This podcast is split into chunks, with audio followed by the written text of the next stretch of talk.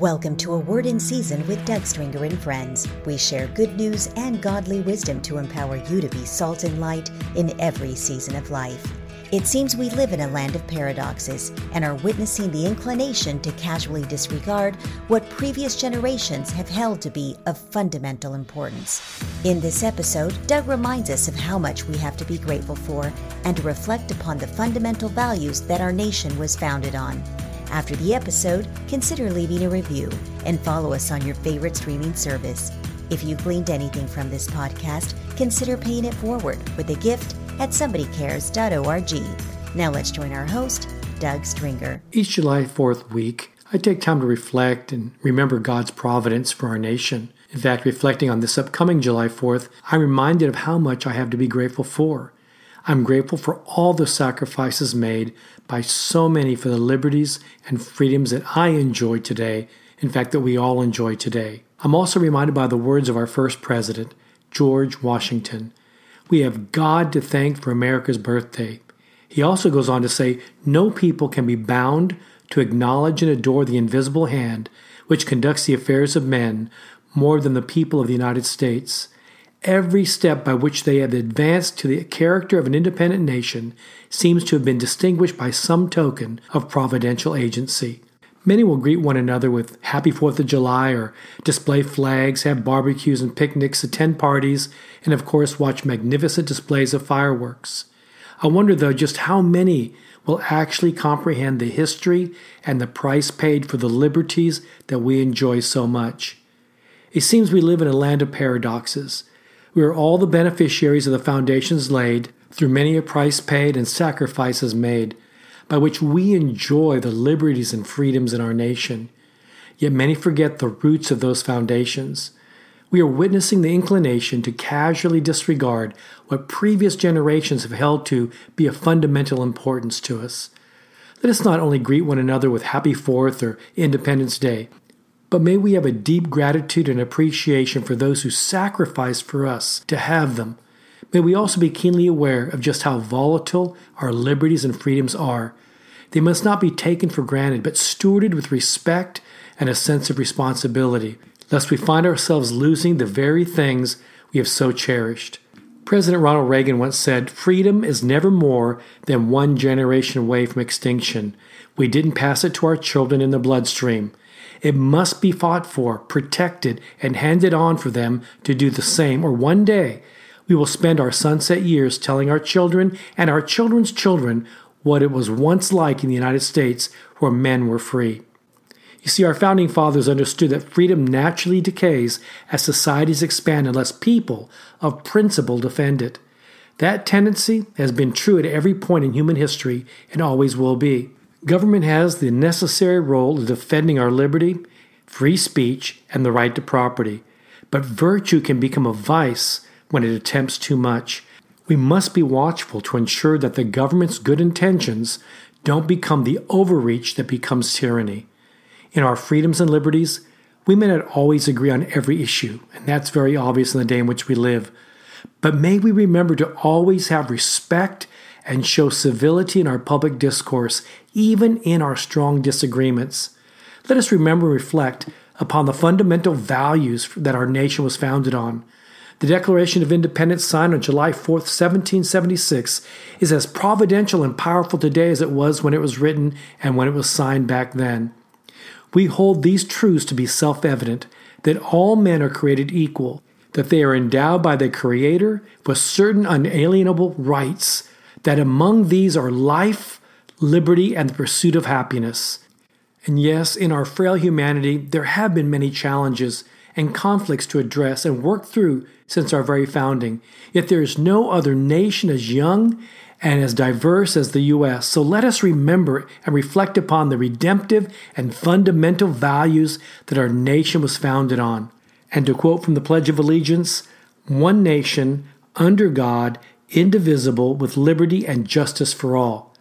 I find the words of the Apostle Paul in Acts chapter 17, verse 26 through 28, and Galatians chapter 5, verse 1, fitting for us today, and is part of my regular prayer time.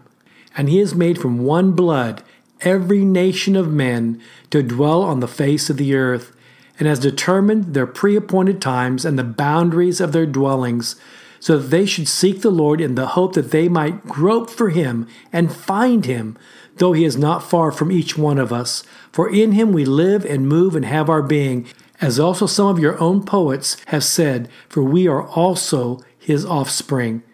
That's Acts chapter 17, verse 26 through 28. Think of the possibilities. Of any nation in the world, the United States of America is made up of individuals and people from every nation. In other words, just like Paul said in Acts chapter 17, one blood from every nation. Through Christ, we're one blood. We're unified in Him as a people of the United States of America. Yes, with all of our conflicts and challenges and differences and difficulties, yet we are brought from every nation to be one nation under God, indivisible, with liberty and justice for all. One blood, many nations.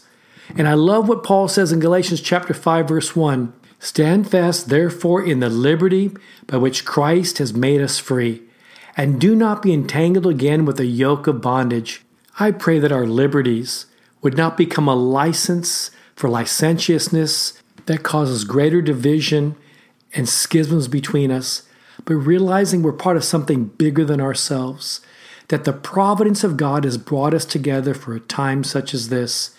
And first and foremost, it starts with a heart awakening in us so we can have a church wide corporate awakening, and so that together we can reach the soul of our nation.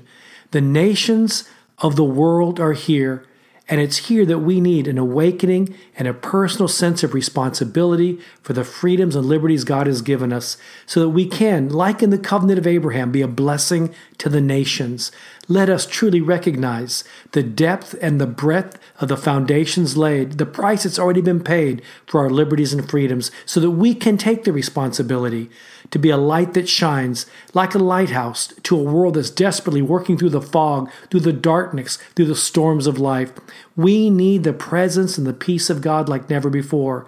And I pray that the church awakened together, crossing our racial, denominational, generational lines, becoming part of something greater than ourselves, would recognize this awesome responsibility for a time such as this. Back in 2015, in preparation for a citywide gathering of pastors, intercessors, leaders in the greater Houston area, I was preparing, but yet I was also losing all my hair. It was July 3rd.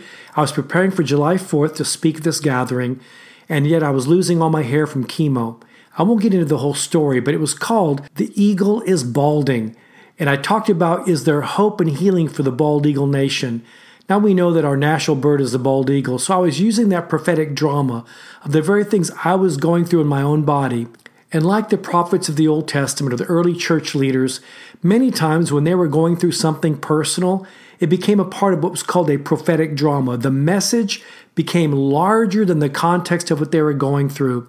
In retrospect, recognizing it's been eight years now since that moment, when I was losing my hair on July 3rd, and I jokingly said to my wife, The eagle is balding in preparation for that July 4th citywide gathering. But I realize now how prophetic that really was. The things we were going through, the message I ended up writing about in an article in July of 2015 called The Eagle is Balding. Can the church help heal a nation? Looking back now, that was five years before COVID. Five years before all the challenges and the divisiveness and the increase of challenges and anarchy and divisiveness in our nation.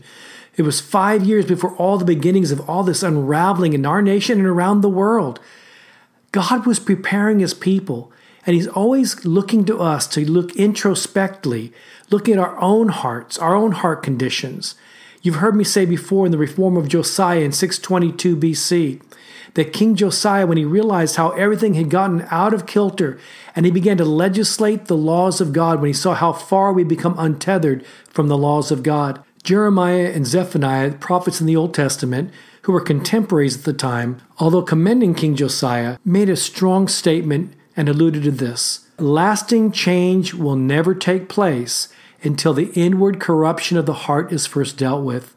That's why you've heard me say with redundancy over and over and over we need an individual heart awakening, a corporate church heart awakening, if we're going to heal the soul of a nation.